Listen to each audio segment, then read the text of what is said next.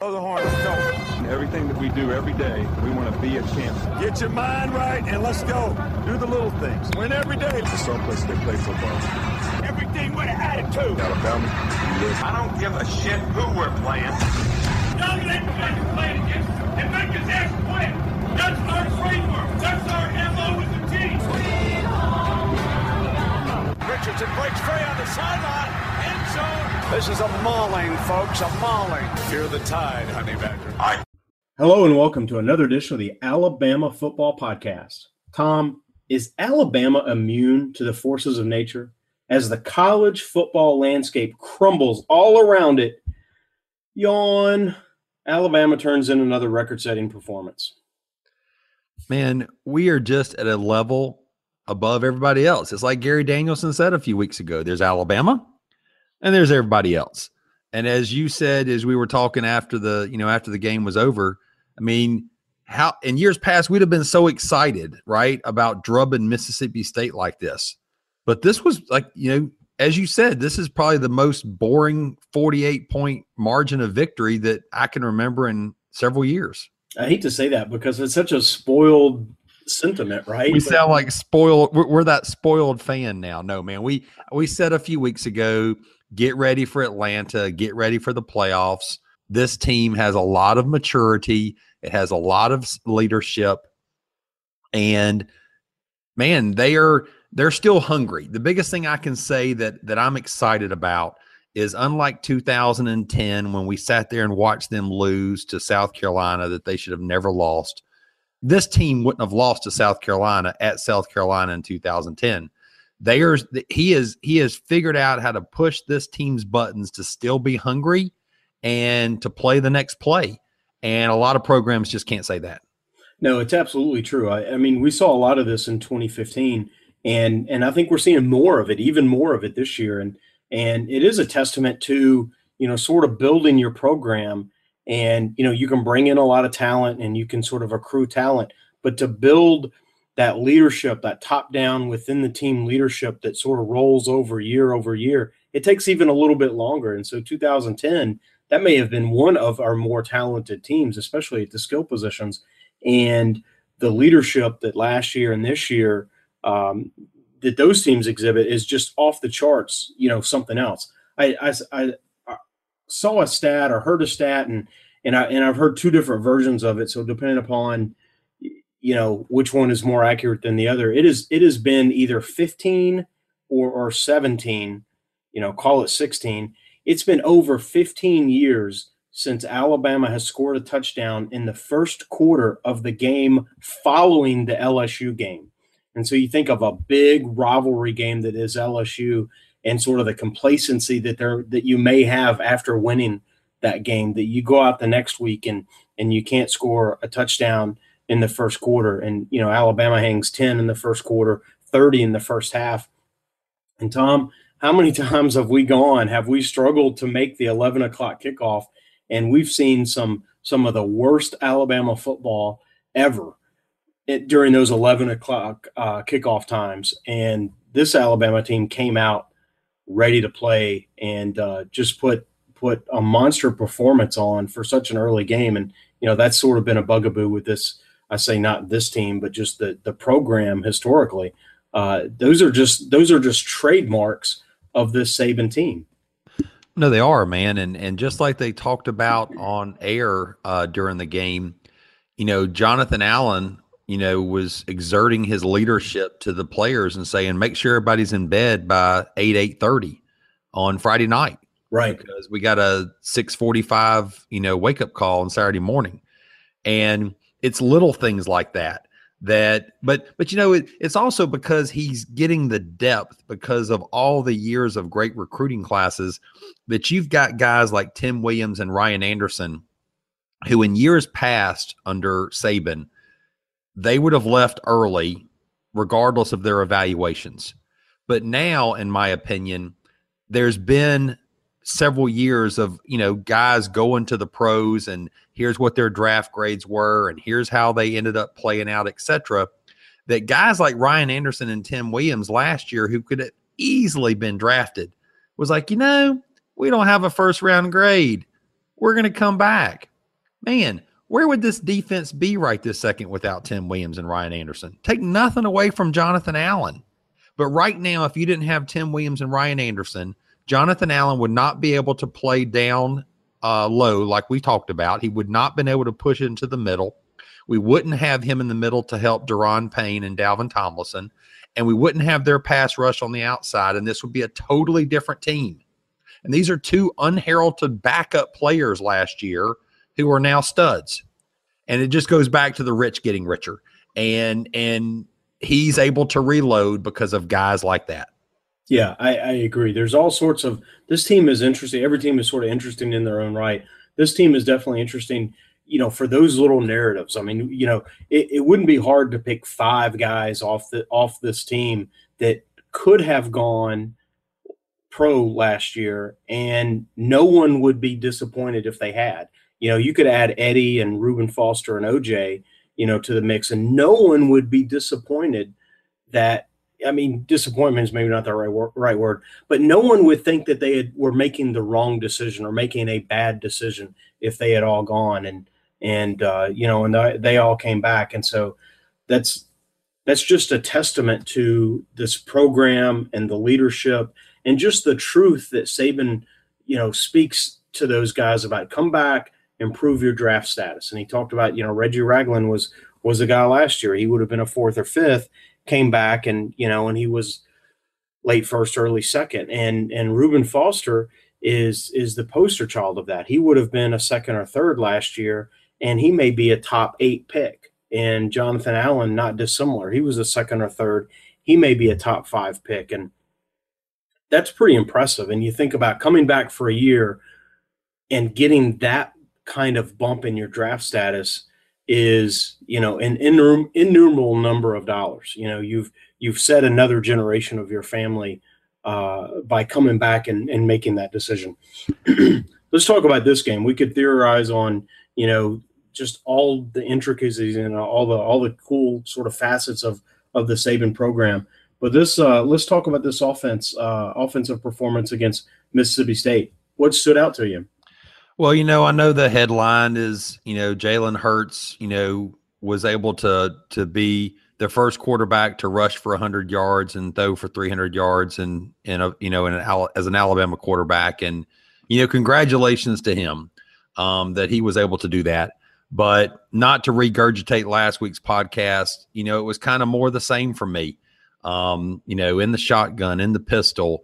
You know, one of the beat writers for Alabama went back and broke down his 347 yards, and he counted he counted how many of those jet sweeps that they call a pass. Uh, you know, thank you, Ardarius Stewart, for your 67 yard pass that I that I literally almost handed you the ball in the backfield. And they counted the screens and they counted the, the plays behind the line of scrimmage. And of his 347 yards, 160 of them, roughly half, uh, came behind the line of scrimmage. And so you know how I feel about that. Um, this Lane Kiffin has decided that he is going to get the ball to his playmakers uh, on the outside at or behind the line of scrimmage. Um, and against this team, it was obviously way more successful than it was against than the athletes of LSU. Oh, sure, sure. Mississippi State you know they they couldn't you know couldn't hang with that. You know i you know i saw that same article and i thought well you know somebody's trying to make a name for themselves by you know just being a contrarian. And and that's okay. And you know all of those facts are true but equally as true as it's never been done before. And it to you know to put those stats out there is to minimize it. To put those stats out there to minimize it is to uh, is to suggest that it's easy. If it were easy, this would not be the first time in the history of the program that it's ever happened. So, you know, I both both things can't be true. It can't be easy, and it can't be the first time that it's ever happened. So, I'm gonna I'm gonna give you know credit I think where it's due, and and I'm gonna salute the performance. When I, well, now wait a minute. Now it's the first time it was done, but when he hands the ball in front of him to you know when he hands the ball, pitches the ball in the air to Ardarius Stewart and Ardarius Stewart, by his pure athleticism, rushes for 67 yards, and that's counted as a pass. You know, I mean, you you, got to factor that in. I mean, did did did he rush for 100 yards? Sure, he did. Um, is it his fault that they count that play that shouldn't have been counted as a pass a pass? No, it's not his fault. But it's okay to point it out because to say he got 347 yards like your typical drop back passer that that throws the pitches the ball all around the field, that he that he didn't do is all I'm saying. That's fine, but you know, again, to minimize it is is to suggest that it's that it's easy, and and it's not, or or it would happen, you know, more often. Is it is it conventional? No, but define conventional in college football anymore. The whole nature of the game uh, is changing and evolving, and if we don't change with it, then you know we're going to suffer the fate of LSU. We're going to suffer the fate of of Les Miles, right? Where where there was no growth and, and evolution, and you know we can we can either evolve with the game and continue to dominate it, or you know we can you know we can get lost to to the passage of time. And so I'd rather continue to to to evolve and grow and and you know be the number one team in the country and and sort of explore you know new opportunities to to be dominant. What really stood out to me was you know, obviously Jay, Jalen's performance in 28 of 37 passing, you know, 76%, you know, four touchdowns. Some of those were conventional drop back passes. Some of those uh, did demonstrate his arm. And so I don't mind there being a, a healthy mix. I don't mind. I don't mind taking a game like this. And we've talked about wouldn't it be neat if the coaching staff would, you know, just take advantage of this uh, depleted secondary and just make this a passing game so that we can work on our passing game. And we all, you know, kind of we, we talk about that stuff and we have for years. And we say, oh, well, we'll never do that because you have to go out and kind of play the game. Well, no, Lane Kiffin said we need to work on it, so we're going to work on it. And so we made a point of this being a uh, a passing game. It's like the old Tecmo Bowl where for kicks, you know, we're we're just going to pass the ball every play and and and develop skills in, in that area. And so I don't mind that happening. I don't mind, you know, take the take the basketball analogy of let's get a couple easy shots underneath to build our confidence, uh, you know, over the flow of the game. So, you know, it's hard to it's hard sometimes to remember that Jalen's still a true freshman, but I don't mind giving him some easy layup opportunities so that so that he can build his confidence. And I wouldn't mind, uh, or I say I wouldn't be surprised if we saw some of that this coming week. I just think it's part of how we're developing this quarterback and I'm not categorically opposed to it. No, I I'm not saying I'm opposed to it. I just have to call it for what it is. And so this is a quarterback that still struggles uh, mightily to throw the ball down the field. Um, I will acknowledge that they gave him a few more attempts in the intermediate, and so he was able to connect on a couple intermediate passes. Um, but he missed a lot. I mean, last week on the podcast we talked about we left points on the board. Well, we didn't leave points on the board because the Bulldogs were pathetic. Um, but you know, there there were plays early in this game where he missed reads that where guys were open. So early in the game, he had Dieter open on a third and goal uh, at the uh, goal line uh, to the left side of the formation. He totally focused on the right side of the formation, decided to pull it down and run and it was third and 10. And I don't know how he thought he was going to run. Okay. He thought he was going to run for a first down. He did not. We had to kick a field goal, missed touchdown. Next series, he's got Ridley wide open down the left side of the field. He's looking to the right again. He totally misses him. Ridley's got his hand up about 25 yards down the field. There's nobody on him. He totally misses him. Okay. And so then, then when he tried to, you know, connect on his deep ball to ArDarius Stewart, Saban says in his post game press conference that Stewart was supposed to to basically come underneath the the DB. Well, you know, I thought about that, man. Just last week against LSU, he was throwing the ball out pattern to ArDarius Stewart. He threw the ball, and what did we say on the podcast last week? We said we'll never know, right, whose fault it was. Was it sure. ArDarius or was it him? Well, ironically, it was the same receiver. The same thing happened. He threw the ball in a space right to a DB. Well, that's what he did in this game. So I guess based on Saban's post game, we should say ArDarius has messed up two weeks in a row now and made our and made Jalen Hurts look really bad on a really bad interception throw. I'm just I'm just saying that the progression I see is that they let him try some intermediate stuff this week. So the exciting thing for me is some of those 347 yards, he actually got to throw a nice pass on a nice play to Calvin Ridley for about 20 yards. He actually com- completed a few passes between 10 and 20 yards, which is a great thing because they just got to keep building on that. They've they've they've got to let this guy try to throw the ball down the field if he's ever going to get it done. No, I understand. I I just you know, and I would I would encourage folks not to heap on, you know, and, and be negative t- towards the situation. I would say enjoy the ride and watch the development and understand what's happening.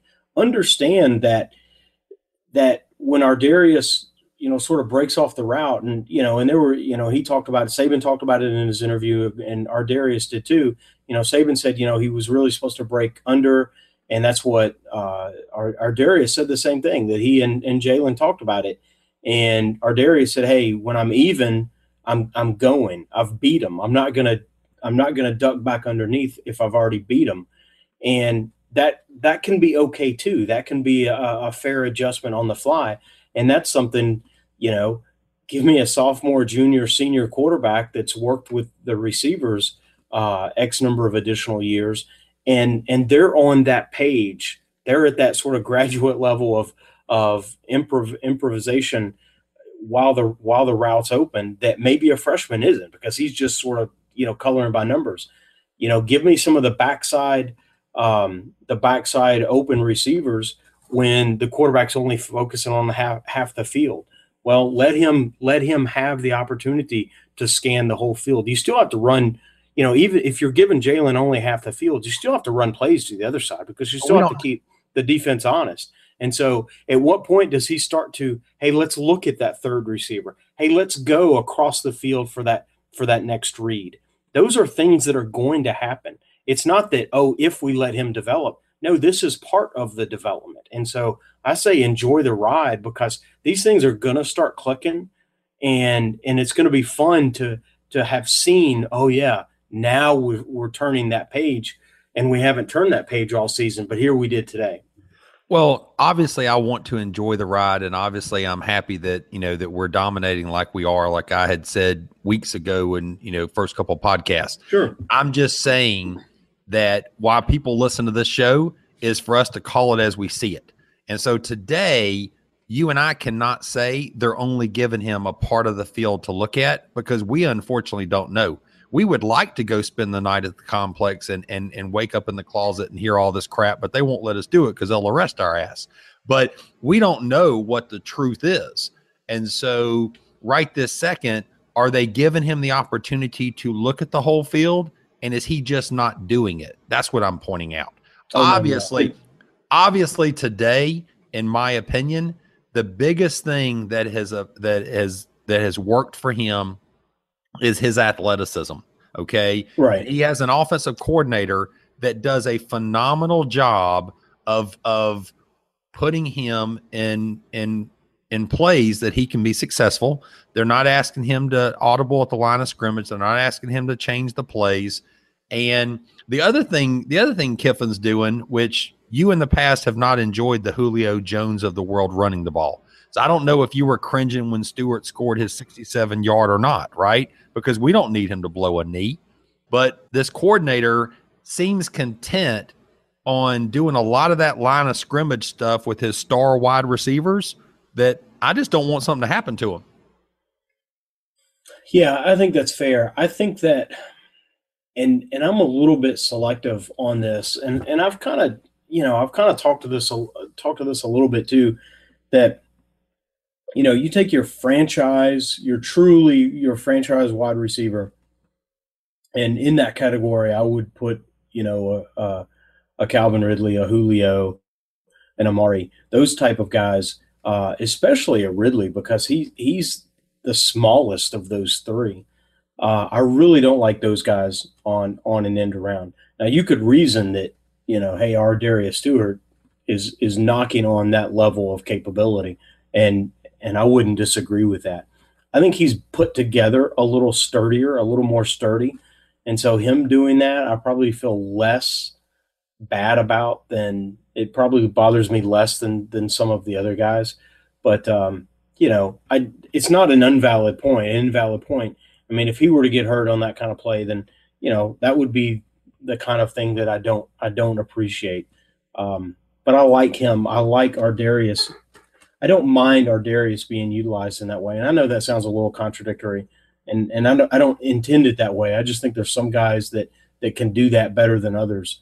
Um, you know, Amari always looked sort of long and lanky doing that, and you know, uh, you know, you know, Ridley just looks small and slight doing it, and and frankly, Julio was I mean, can we say he was the only receiver of, of much merit that we had on the on the team? I mean, I mean the separation between Julio and the rest of the receivers. I'm not trying to disparage anyone, but the separation there was pretty significant. And so, you know, he sure. was, uh, and and so I think it. You know, is am I sort of picking and choosing a case by case? Maybe a little bit I am, but you know, I always said, hey, I, I DeAndre White, I don't mind doing that because he's a little more sturdier. Christian Jones, I don't mind him doing that because he's a little a, a little sturdier. And so, you know, is that a double standard? I don't intend it that way, but you know, you could look at it from a perspective and, and accuse me of that, and I, you know, it'd be hard for me to to no, protest too much. No, I'm with you. I'm just what happened when Stewart got hurt earlier this year? Did the offense set, take a setback? We did, right? Yeah. I mean, there was a there was a drop off when Stewart was not in there from his leadership, from his blocking, from you know, from all the intangibles he brings to the game. So I guess I just want to see some more, you know, 10 to 12 to 15 yard passes to ArDarius Stewart and let him beat a guy one on one, then have him run through all that traffic. That's all I'm saying. And that's fine. And and you know, and he did catch you know, I I'll put words in your mouth. He did catch two legitimate touchdown passes. Yes, yes, he did. He did. I just I just, you know, all the sweeps and stuff, just give it to the running backs. That's all I'm saying. Now, interestingly enough, for the listeners, you know, when when Saban does his little sh- his his little uh, weekly football show with Chris Stewart, and he highlighted a play, he highlighted uh, the 67 yard run by Darius Stewart sure. on the on the TV show, and he talked about that when they set up that formation, and he gave Lane Kiffin all the credit that they had four wideouts and they had OJ Howard and they were in an empty and they had no running backs, and that he talked about you know, the defense is thinking, you know, we got to adjust to this. This is an empty formation. And he talked about, you know, why didn't Lane Kiffin motion ArDarius Stewart from the slot on the right side back into the shotgun uh, next to uh, Hurts prior to the play snapping? Sure. And he talked about the fact that they did that on purpose, or Lane Kiffin does that on purpose, where when he sends him in motion, if the safety is 15 yards off the ball, which he was, and he's slow to react to have to come from the right side of the field all the way to the line of scrimmage on the left side of the field, it creates a, an opportunity in the blocking assignments. And so he purely did it, right, to to create the additional opportunity in space for Ardarius versus putting him in the backfield. And it was a way to get a, a jet sweep action with a running back, a wide receiver instead of a running back. I get all that. I just don't like Stewart being the one doing it. Right. It was it was interesting that that when then when Saban showed the play on his TV show, sure enough, the safety came over, but he was slow to react. And by the right. time he reacted, he was 20 yards away from the play, and he was a non-factor, so he didn't even have to get blocked on the play. Right. So all that, I'll give King, I give Lane Kiffin credit. Um, I just um, we got lots of wide receivers, man. We we can put somebody else in that in that position. Okay, fair enough. Fair enough. What um what else on offense stood out to you? Um, this guy named Kirven playing right guard. Let's talk about that. Um, I, I had to I had to like like I was like, wait a minute, seventy eight. What what's he doing at guard? And so um, it was so interesting after the game and the post game when when when they were asking Saban about it. You know, he he clearly talked about that Cotton had been in a black jersey all week, apparently, and that he had not gotten any reps. And then um, on his coach's show last Thursday, he even went as far as to say that that they felt like Kirven might have become one of their top five linemen. I'm like, where the hell did this talk come from? Right. So I had never heard Saban, Kirven, and you're one of my top five guys, all in the same grammatical sentence before ever. No, And not, so- not all. Yeah, not all kind of broken out that way. You know, Right. A, you know, Kirven's a senior. He's a kid from Virginia. He came in as a defensive tackle and and uh, a couple of years ago was moved to uh, to the offensive line and and he's seen spot duty, but certainly, I, and I think Saturday was his second start, uh, second career start. Uh, but he he has seen spot duty, and he's the kind of guy that it just seems like maybe he's he's you know kept chopping wood and he's developed and and has an opportunity maybe to see some some playing time you know you know between now and sort of the end of the season. But i you know i'm glad you mentioned kirven because i've got him in my notes to to talk about. I want to i want to poke at that you know i want to kind of draw back on that and and poke at that a little bit because kirven played but he rotated with josh casher at the position and they did that because Lester Cotton couldn't go, and Lester Cotton has sort of been subbing and and uh, and filling in for Alphonse Taylor. So, Tom, when's the last time we've gone four deep at a position? Man, there's been years past where if we had to bring in somebody in the two deep, the next play the quarterback was sacked, and the next play the quarterback was sacked, and um, it was an obvious uh, it was an obvious letdown in the game. And and Lester Cotton, correct me if I'm wrong, he came into the game on extra points and field goals.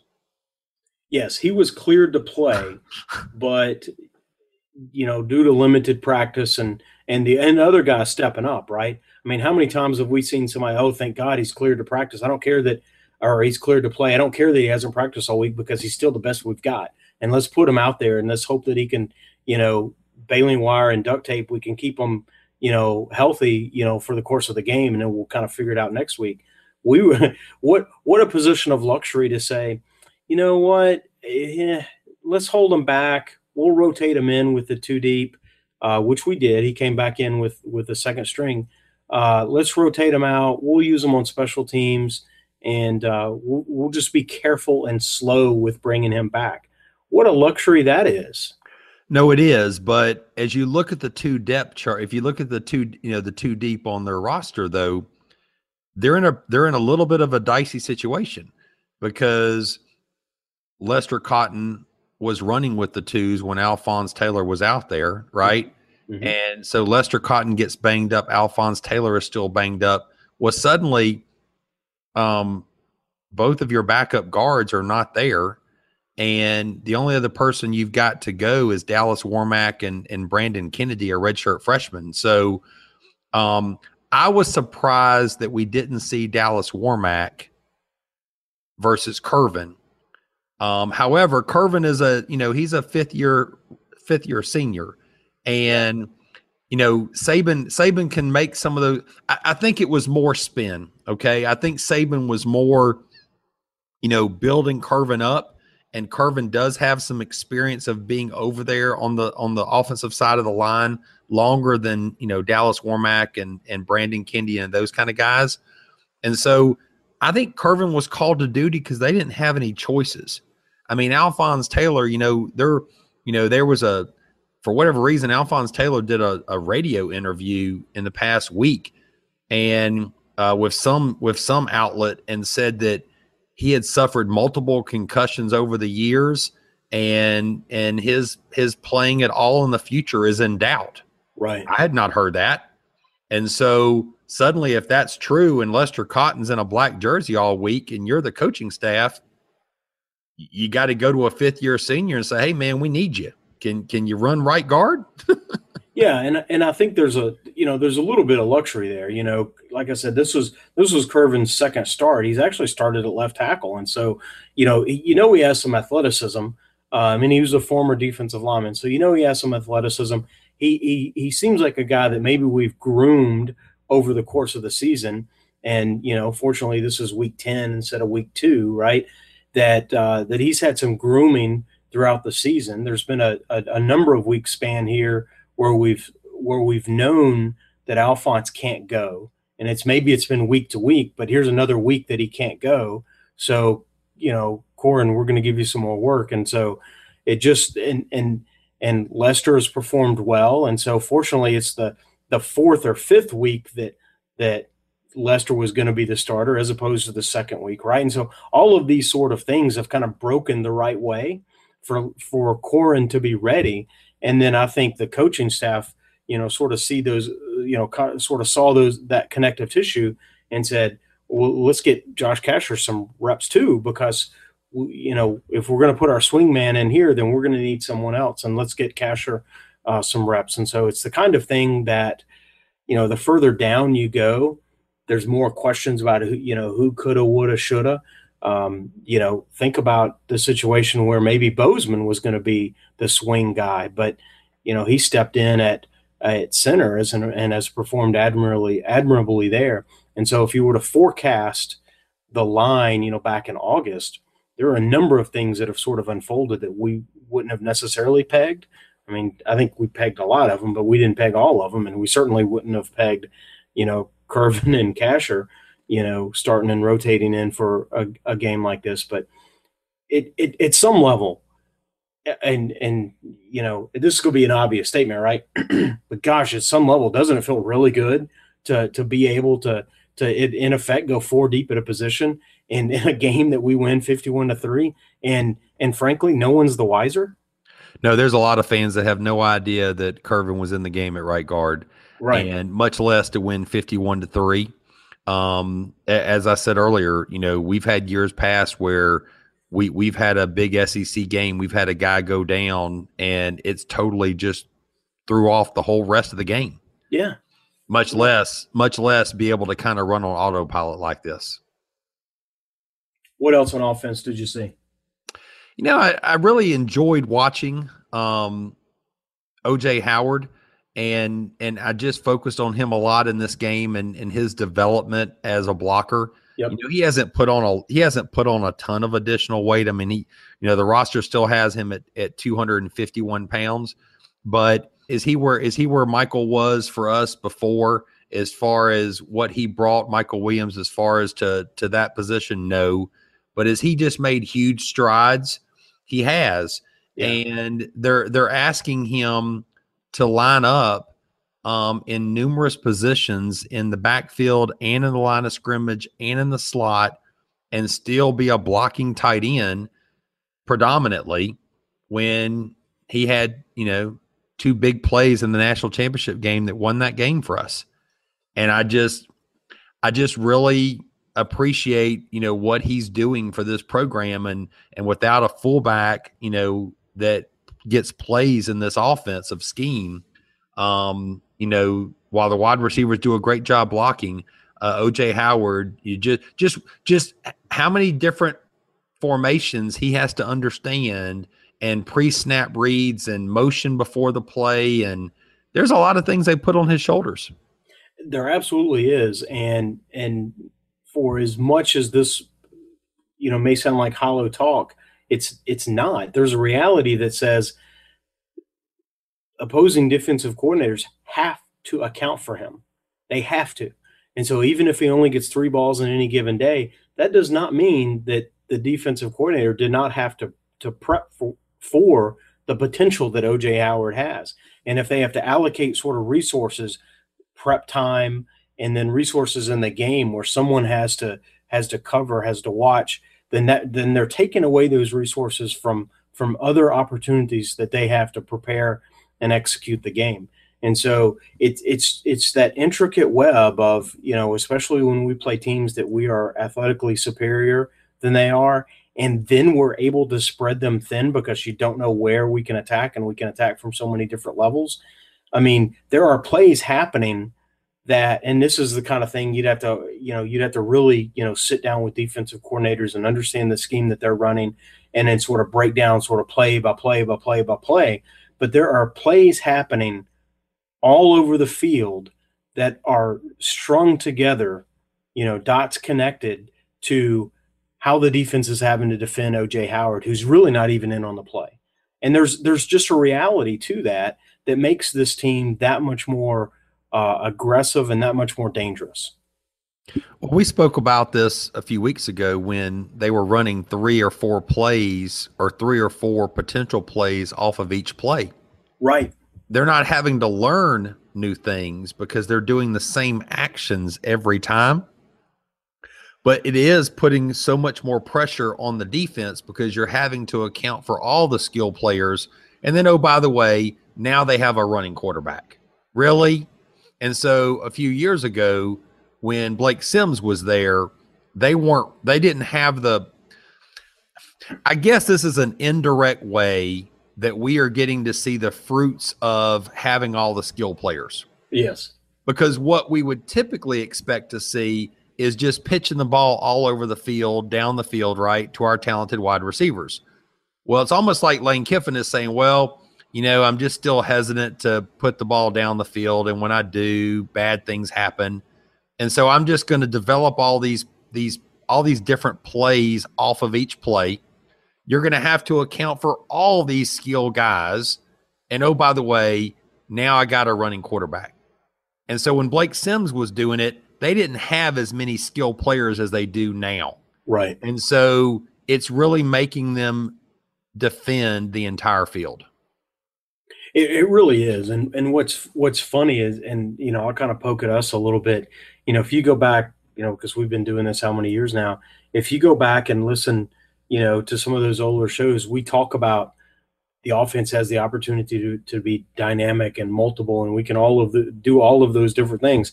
Tommy, we didn't know what multiple was. no, uh, not in this way. You're correct. And it was nice to see OJ, you know, get six balls in this game. I wish Ridley would have gotten some more. I wish he would have saw Ridley on that touchdown play. You know, it was nice he got his his his easy touchdown on a pick play that didn't get called. But um, no, what what else jumped out at you on offense, real quick? Where it was nice to see Jacobs with that you know forty five yard run in the third quarter. Um, it was nice to see with only two healthy running backs him have a big day.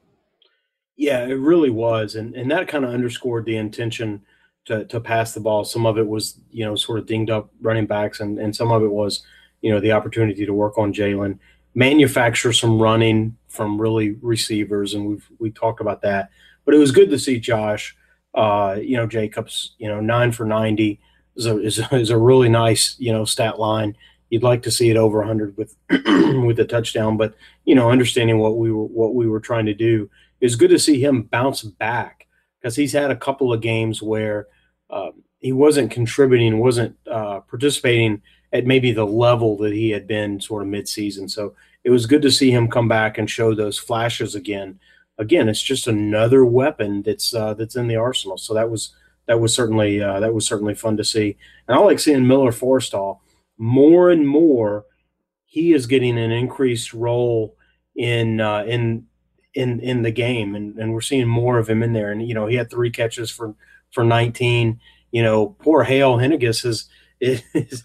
Yeah, sort of getting what, squeezed out, that, man. I mean, because I'm sorry, Hale provided a, a lot of good blocking Sure. Um, and and Hale was was a very valuable uh, component to this team. Why why do you think he's getting squeezed out by the by the true freshman?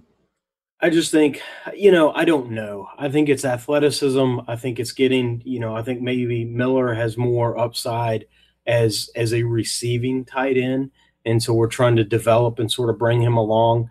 I mean, the story of of Hale it hasn't been completely written. Um, you know, he performed very well for us last year. I suspect that we're going to see him contribute uh, more, if not this season, the balance of this season, which I wouldn't write that out yet. But, uh, you know, I think, you know, definitely, and, and no one's suggesting this, but, you know, his career is not over. We're, you know, the story of, of Hales still is to be written. So, um, but I just think Miller has just come on in a way that, that uh, is, has maybe been a little bit surprising. And so what's what's interesting is you think about next season with you know OJ is definitely going to be gone next season. Well, both Hale and Miller may have an opportunity to blossom uh, uh, more so next year with OJ and OJ's sort of reputation um, not on the field. Well, it does make you wonder though what you said about Miller. Is, is Miller because of his does he just have more receiving prowess than Hale does, and that's why the the door has been cracked open for him, and and maybe Lane Kiffin just desired to have a second tight end option that he could go to, and and maybe they just felt like Miller, you know, was showing more of that than Hale. Right. I, that's that's the direction that I would go. But you know, like I said, I think they're both going to have an opportunity, you know, in subsequent seasons to to, to flourish.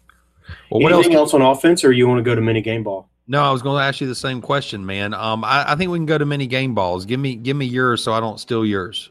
You know, I'm going, and, and we talked about the position, so I, don't, I won't really add much to it. But I'm going uh, uh, Curran, uh, uh, Korren, and, and Casher. You know, the th- the three and four guards stepping in and, and playing, and, and the team really not missing a beat. Okay. Well, I am going to uh, give my nod to to Cam Sims. Okay. Um, it was nice to see him third on the on the receiving chart with three Yep. catches for 45 yards. yep.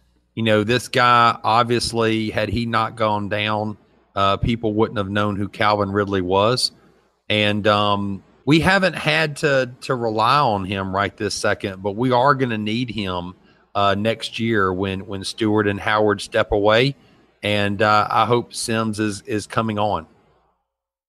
Yeah, I do too. It's good to see him back, and uh, and he had a couple of nice catches. You know, we had six guys with with multiple catches, which was nice, and you know, spreading the spreading the ball uh, around a little bit. And and Cam Sims is certainly a guy that has a lot of athletic upside. So uh, look forward to him continuing to sort of get healthy and play himself back, and uh, look forward to him making uh, a contribution. I think the balance of this season, but again, I think uh, I think the the brightest days for Cam Sims are ahead.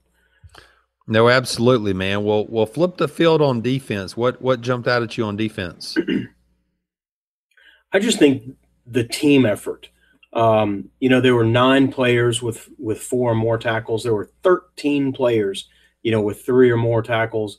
There were nine players with quarterback hurries. And so, you know, you can call out a sack, you can call out a pick. I, I get it. But there wasn't just a dominating guy that sort of ruled the defense. It was a true on defensive effort across across the board. It, it, it would be hard to say, you know, who was the defensive star in in this game because they just played so so well as a cohesive unit. Uh, I really enjoyed seeing that. You know, I agree. And it was interesting. Saban talked about in his post game press conference of how good of a job they had done against the running prowess of, of Nick Fitzgerald. And, you know, he made an interesting comment. He was talking about, you know, our defense sees this in practice every day. And I'm going to give you the analogy of Mississippi State, their defense sees it in practice every day, right? Against Fitzgerald. Our defense sees it in practice every day against Jalen Hurts. The difference is Mississippi State doesn't have the horses on defense that we do. Right. And so and so I really think that what Jalen Hurts has brought to the offense this year was really huge against a quarterback like Nick Fitzgerald because he had one nice 22 yard run there in the third quarter. Um, but this is a guy who, what was it, 270, 80 yards rushing in the in the last game. Um, for this guy to only have 11 rushes for for 40 yards was a big deal.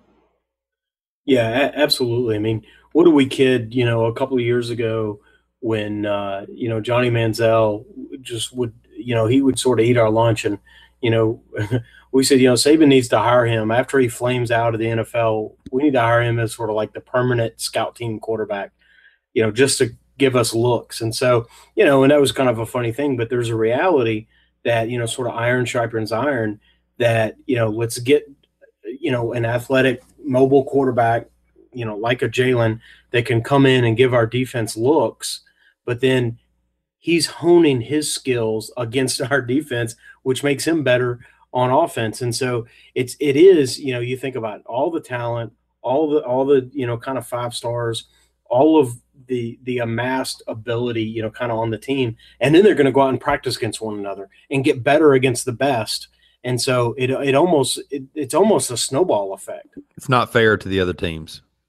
It's absolutely not fair to the other teams.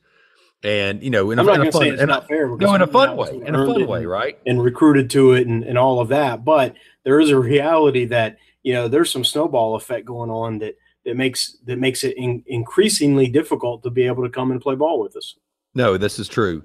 Um, well, the next thing I want to I want to touch on for a minute is I just want to you know I'm going to give my mini game ball away early and and so I'll just say his name later. But you know one of the other big things that jumped out at me because this was an overall defensive effort uh, was the play of Anthony Averett. Um, you know we're all or I'm always screaming you know at the games about DBs turning back to the ball and and you know you got to turn back to the ball so pass interference doesn't get called, etc. And there were there were three different times that he turned back at the very right second and put his hand up and he the ball he didn't knock the ball away all three times he just got in the field of vision of the wide receiver to keep him from catching the ball because they couldn't call pass interference because he was turned the right way um, this is the best game in my opinion uh, of his young career as a starting cornerback and um, while he's made other plays I think this was the best game he's had as an Alabama cornerback. Without question.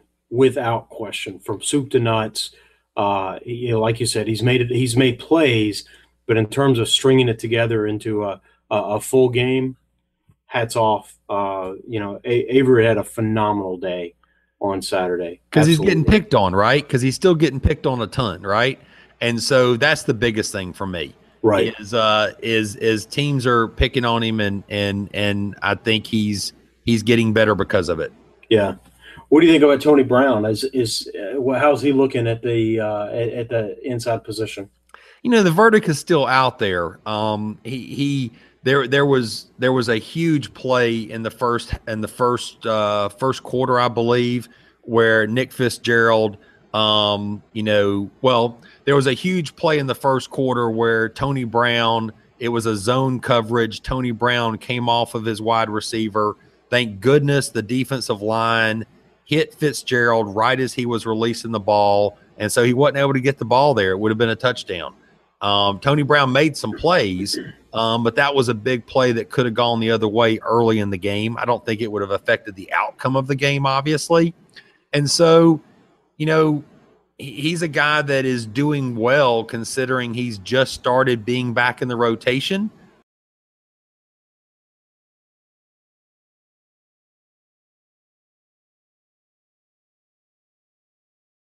But there's there's still work to be done. There is, and and I'm and I'm fine with that, and I don't I don't dispute that a bit. I think there were a number of plays that that uh, you know Mississippi State left on on the field. They could have they could have caught a number of passes, and I say a number, I mean you know three, four, five, you know passes where the where the receivers just just dropped the ball or just couldn't complete the catch. You know, it would not have changed the outcome of the game, but it would have given them you know seven or ten more points on the board, and and they would have been a, at least a, a little bit more competitive, but you know, at the same time, I take nothing away from the defensive backs, and I like the way, you know, and, and Tony, like you said, he's he's sort of new to the rotation, and he had to miss some games this year, and and sort of forced into prime time action with with the you know with Eddie being being lost. But I like the athleticism that he brings to the uh, to the field. I think the I think there's a net. I want to be careful because I'm not trading on on my Eddie Jackson but there's a net athleticism boost when you when when you bring Tony in for an Eddie and then you slide Minkah back, you know, into into the safety position. I mean, you've got four true corners uh, on the field and a nickel, and then gosh, I really like Ronnie Harrison uh, in there as well. I like that alignment. I just think let's give Tony a little more time and uh, and and he's going to be that much better, that much better improved. I'd always rather have Eddie. Don't get me wrong, but I I, I think that, and again, it kind of goes back to the riches of right because what do we do? Literally, we put in a four, you know, a five star corner, you know, one of the one or two ranked corners in the country. We were able to rotate in for you know Eddie being lost, and so um, it, it's it's fun to see that, and so it's fun to see it kind of come together and to think about, you know, is there a potential that the secondary is actually more athletic when you lose a starter? And then, you know, to try to wrap your head around that for a minute is that must be very frustrating for other fan bases. No, it has to be, and and what you just said, most teams would have brought in a guy like, you know, Levi Wallace. Sure. And no offense to him, but most teams that would have been their next man up. And the other teams would have been, we have somebody to pick on now. Yeah. And so for Alabama to to do that, you know, is just a luxury that other programs don't have. Right, right. You know, I I got to give a shout out to Da'Ron Payne. Uh, there was a point, you know, in the third quarter where Mississippi State had, was stringing together a couple uh, a couple of running plays, and um, and you know, lo and behold, you know, it's Josh Frazier in the middle of the in the middle of the defensive front, and so who do we see trot back out?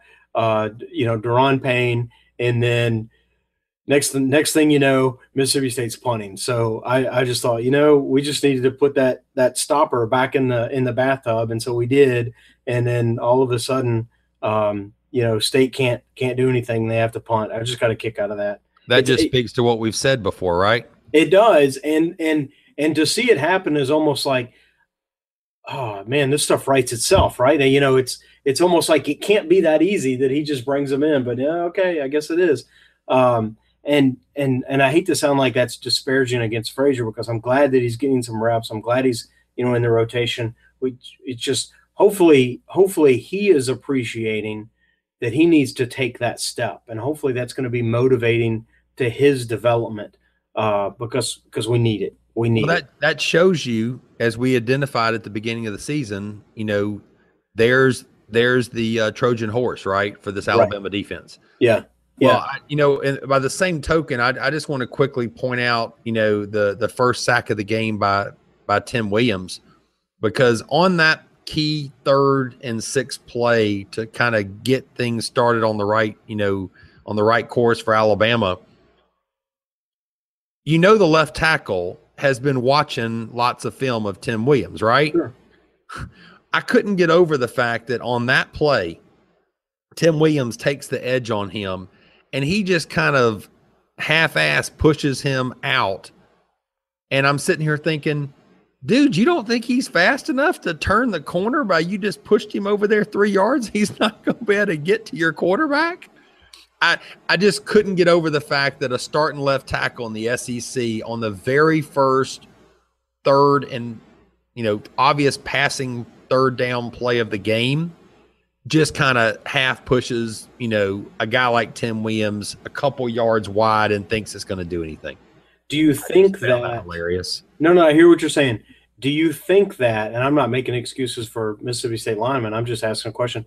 Do, do you think that there's an there is a realization that over the course of the day you're not going to beat them, but we have a quarterback that's somewhat mobile, and so force him wide, force him wide, force him wide. That will give our mobile quarterback another second to to sort of see it, perceive it, and react a- and and he'll have more time to react if Tim Williams has to go wide as opposed to cutting inside.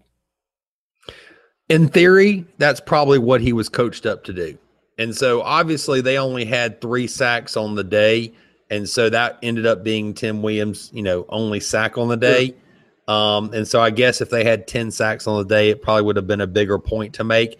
I just found it humorous that they approached it that way, but that's probably why they did. What do you what do you what do you what do you think of uh what do you think of Mr. Davis, you know, scoring a scoring a sack in the ball game? Yeah, it was nice to see. I enjoyed that. I, he, you know, again, we're looking for help on the inside. We're we need it, and you know, he's a guy that I was hoping would be a more steady rotation guy by now. But I, you, hey, I'll take it, and it's good to see it sort of blossom in this type of game. And I hope that you know that's a springboard of of things to come. Because guess what? That number two spot we talked about going four deep at at left guard. Holy cow. We you know, we can't go too deep at nose, right? That is correct. Competition for nose is open. Wide open. Yes. We're about to have open for on the- business. we're about to have competitions on the quad next week. That is correct. Well, that one would be a harder one to, you know, because God only makes so many of those. you know, This is true. we we don't have a thousand high school soccer players, you know, that can come in and do that. You know, real quick, you you mentioned the luxury of Tony Brown. I also want to mention the same thing is true for Rashaan Evans. Yeah, who who you know is able to just float in the game in the first half of these games, like all rested and and and he hasn't really had to do anything, and so he comes in on a handful of third down plays and oh, let me just you know pressure the quarterback like I do, and I'm all rested and I can just come in and I'd be like a starting linebacker on other SEC teams. Yeah, exactly. Exactly. And and and and there's a number of players that you could say that about. You know, a Da'Shawn Hand and you know, a Terrell Hall or an Anthony Jones. which, hey man, we saw some more hand in this game earlier. Yeah. Why do you think that was? Where do, where do you think he was in the LSU game? I know you said shrinking the roster, but he's a guy that really blossomed against Watson in the national championship game. I, I'm surprised that we didn't see him earlier against LSU, but yet we saw him very early in the first quarter of this ball game. Well, and and uh, and I wonder for a little bit if if you didn't kind of partially answer that question unintentionally. You know, the the role that he played in shadowing Watson is a role that was not required against LSU, but it was a role that we could leverage against um, a Mississippi State. No, that's true. That's true. And and but but he still could have provided depth on other plays for the line. And I guess like we talked about LSU, we didn't fortunately we we got off the field a lot, which which probably dictated some of that. Yeah. Um, anything else you saw? Because obviously we got to see um, we got to see Anfernee Jennings pretty early in this game, uh, which was nice. We got to see some Dakota Ball. We got to see a lot of backups. Any any backups that jumped out at you real quick? Um, you know that you enjoyed uh, seeing. We got to see some Mac Williams in the game, uh, beside Rashaan Evans in the inside of the uh, of the nickel formation, which was interesting. Yeah, it's good to see him get some some run. Besides And, uh, fullback. you know, it yeah, besides fullback uh and special teams maven. So, you know, it's definitely good to see that. It's always fun to see the young guys and kind of spot, you know, or try to spot anticipate who's going to kind of be the next one. I, I'll be honest with you, there's so many right now that it's that that that I think have the opportunity to really be that next guy that it's it's almost disingenuous to start listing them all because it just sounds like you're making it up. But um, I think that you know I think he has an opportunity to be that guy. I still am am very impressed with with Jennings. I know you like Terrell Hall uh, in in the same way. I think I think those are three cats that really have an opportunity to be special over the coming years. Well, give me your uh, mini game ball on defense, man. Who you who you giving it to? Yeah, I, I this may be a short trip on mini game ball.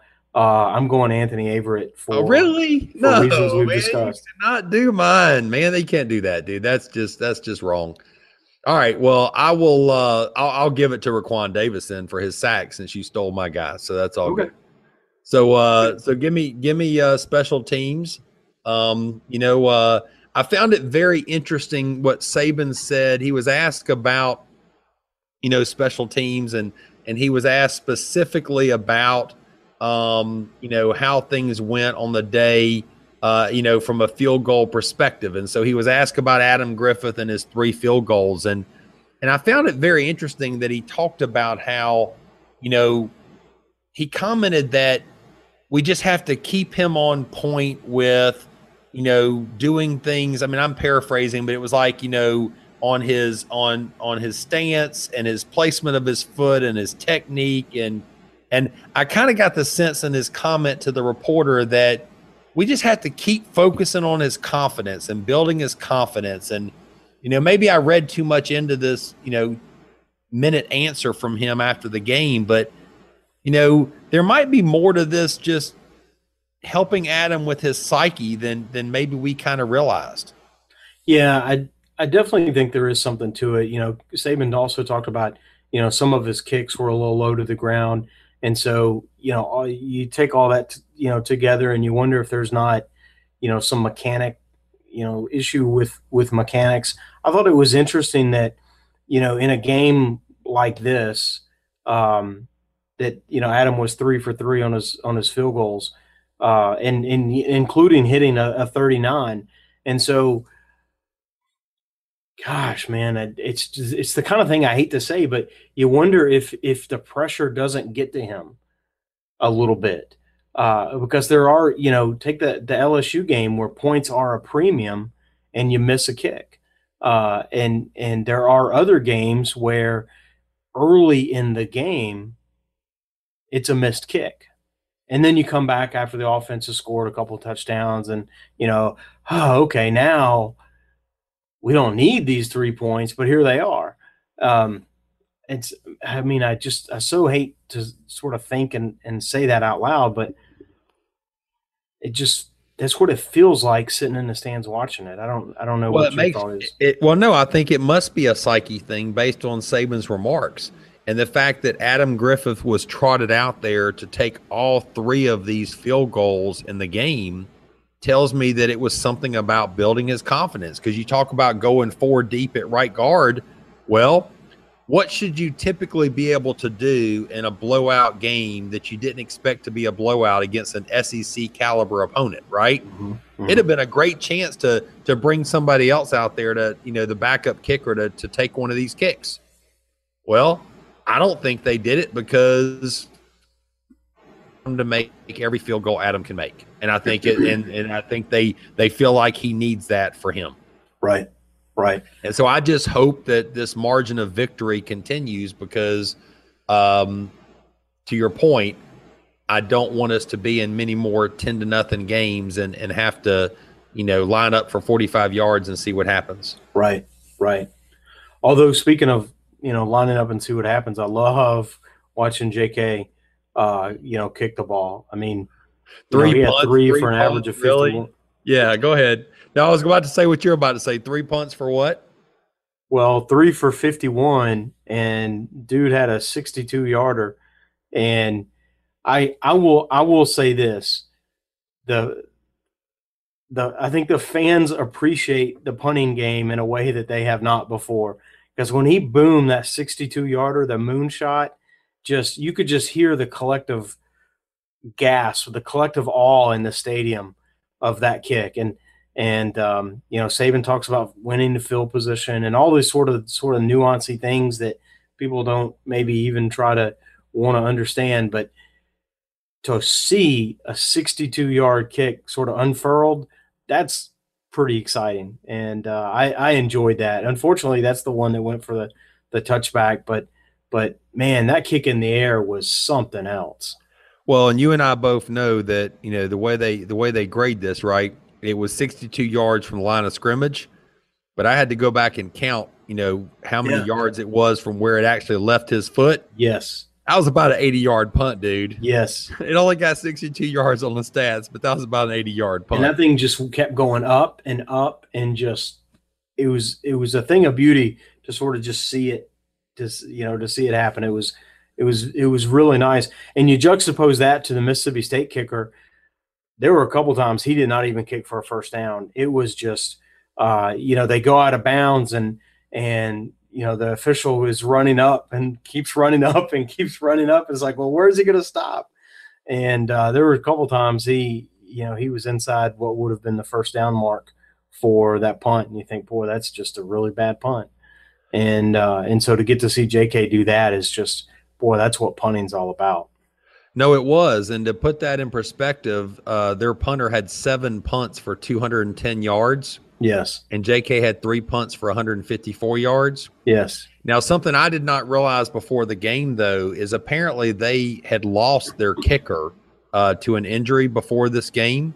I don't know if it was the last game or a previous game, but they they talked about how um, their starting kicker was also their starting punter, and he also was their kickoff guy. okay He also was the placeholder on their field goals. So their kickoff guy was serving three roles on their team, and kind of like Michael Williams in, in days past for us, they had to bring three new specialists into the into the game to make up for what he did before. well that certainly explains The punter. the punter certainly But but Certainly think about, but think about it. They also talked about the missed field goal they had. The guy didn't get the threads around on the field goal, and guess what? he was a new placeholder on the field goals. Yeah. That's just interesting. We talk about our embarrassment of riches, and here they've got their guy who kicks their field goals, excuse me, who's holding for the field goals, who's their kickoff guy, and he's their punter. And when they lose him, they got to replace him with three other guys. Yeah, he's like they're all special teams guy. We should give him a mini game ball just for that. So Man, Well, well, tell me, tell me, tell me, what do you think? Uh, what do you think going forward here? Obviously, um, obviously, it helps that that uh, that the Georgia Bulldogs took care of Auburn for us to to just kind of lower that that pitch and hearing all that crap about Auburn for the next two weeks. But what do you what do you think about this next game as as we get ready for the you know for the Chattanooga Mocs? yeah, I think I, I just wanted, you know, that that Auburn game was certainly I, I enjoyed watching that. Uh, the fact I think they they gained 32 yards in the second half, um, I, I just it's just amazing. Uh, you know, that's a Kirby Smart defense, and you know, we know that a Kirby Smart defense is going to look a lot like a Saban defense, and so I kind of like that. I kind of like seeing some of that on film, and I get the biggest kick out of Mo Smith uh, having the the pick six that really uh, that really separates you know the score uh, the score in the game. So I like that uh, Alabama's beating Auburn even when Alabama is not playing Auburn. I do enjoy that. No, that If is that's that- petty of me, I'm sorry. I just No, it is. enjoy that. It, it is petty, but it's all good, man. So let's let's focus on the Mocs here, man. But it, I do like that it kind of it kind of got rid of the Auburn talk, right? We were starting to hear more and more about them, and we never want to hear about them. So it was kind of nice to put them in their place.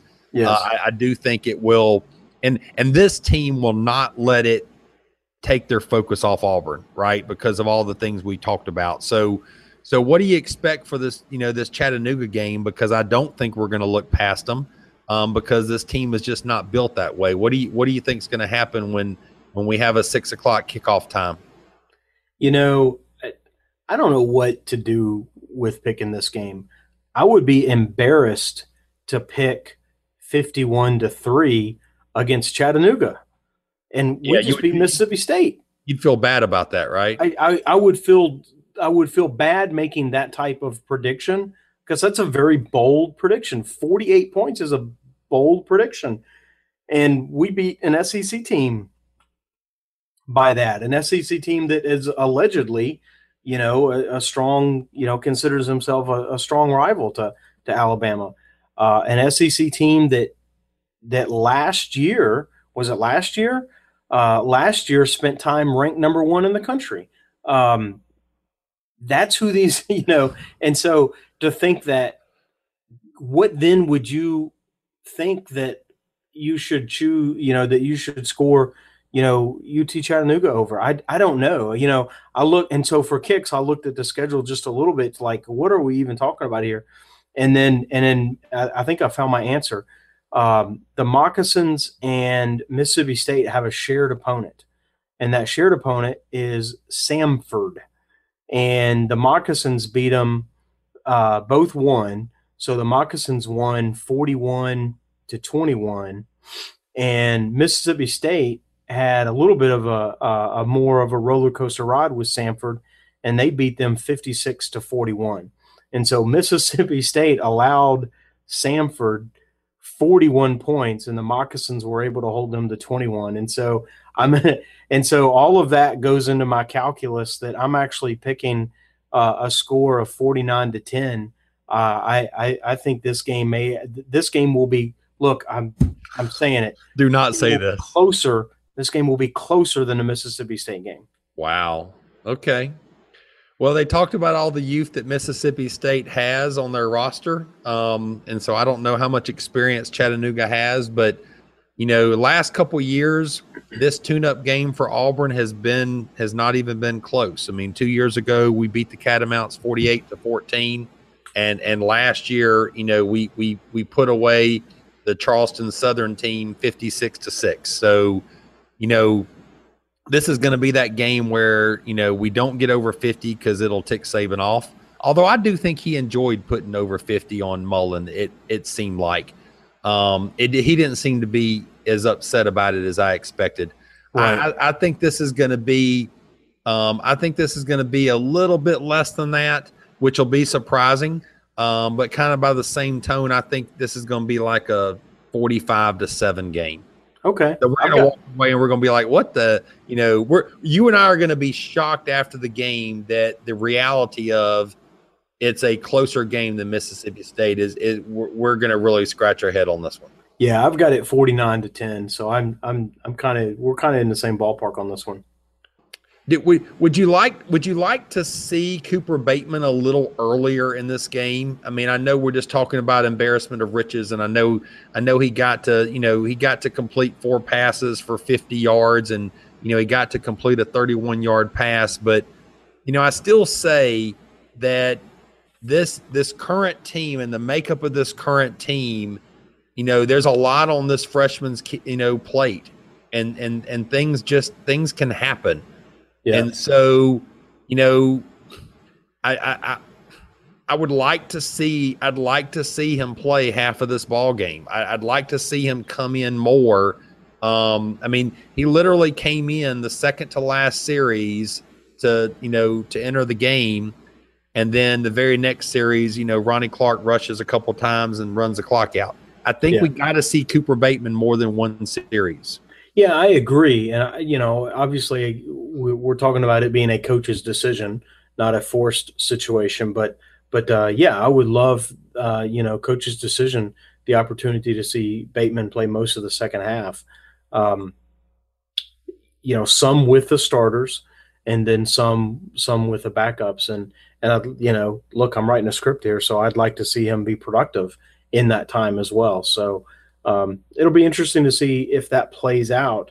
But that that's what I would wish, and if that can be done, you know, sort of in the context of the score that we're saying, you know, 49 to 10, 45 to, to 7, you know, maybe the Mocs don't score their their points until late, and so they're scoring against backups and sort of backups against backups after the game's kind of already determined, and you know, and we've had a chance to to play some of our backups and especially Bateman and you know maybe that means somebody like a Josh um, Jacobs has uh, has a, a really big day um, in in in you know kind of running the ball in his capacity. So those are the those are the kinds of things that I would really script out that I would like to see. I just wanted to bring it up real quick, just because, um, you know, given how this game unfolded, it would have been nice to maybe see him just a little bit earlier. But, well, tell me, do we do we have any um, do we have any listener feedback after the last show? Yeah, it's we've got a lot of feedback and it says Tommy sucks. Well, thank you. This has been another edition of Alabama Football No, Podcast. no, no, no. We actually got some awesome feedback, and um, um, no, we got some awesome feedback. We got actually four five star reviews in the last week, which is awesome and and certainly flattering. And and I'll kind of hit some of this. Uh, uh, Now, listener- wait a minute, man. If we got four of those, you should spread these out. Just do one today, and that'll carry us for the next month. That'll be good.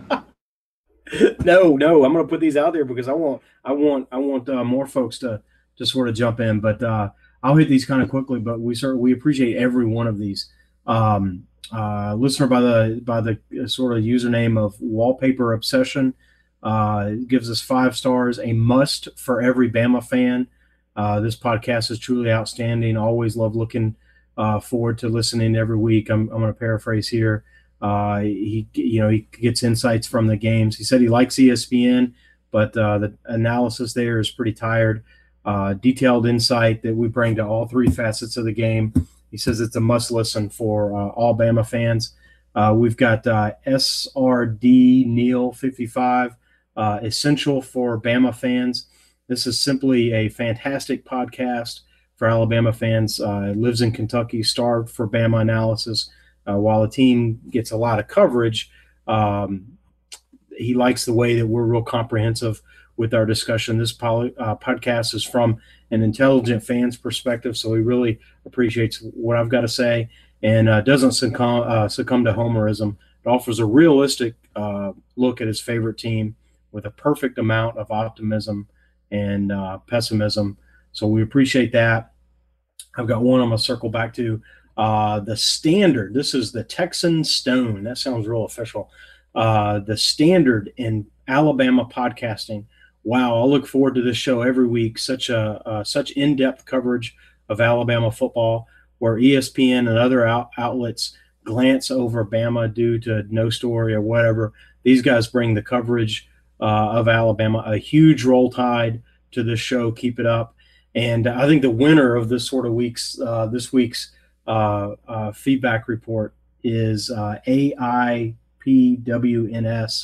uh, informative football podcast, great commentary and analysis of the Tides players and performance week for week. Must listen if you're a Bama uh, fan or serious about football.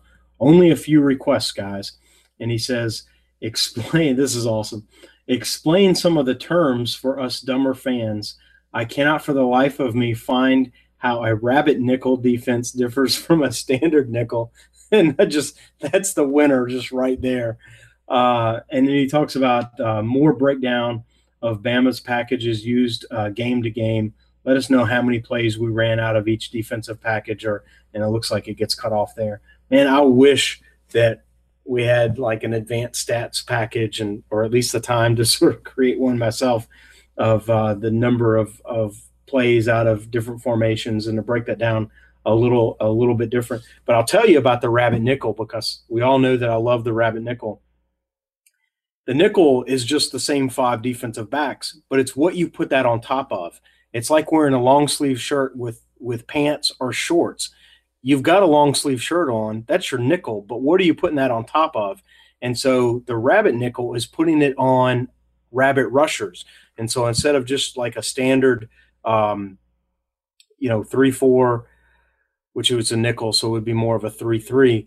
Then you're really bringing it against like a, a four two, where you've got two additional edge rushers. You've got the the the maybe, maybe I don't know, maybe it's Ryan Anderson, maybe it's uh, uh, Tim Williams, maybe it's uh, Terrell, uh, maybe it's Anthony, but you're rushing, you're putting a rush package in underneath or on top of uh, underneath the nickel as opposed to more of a standard run defense over a nickel.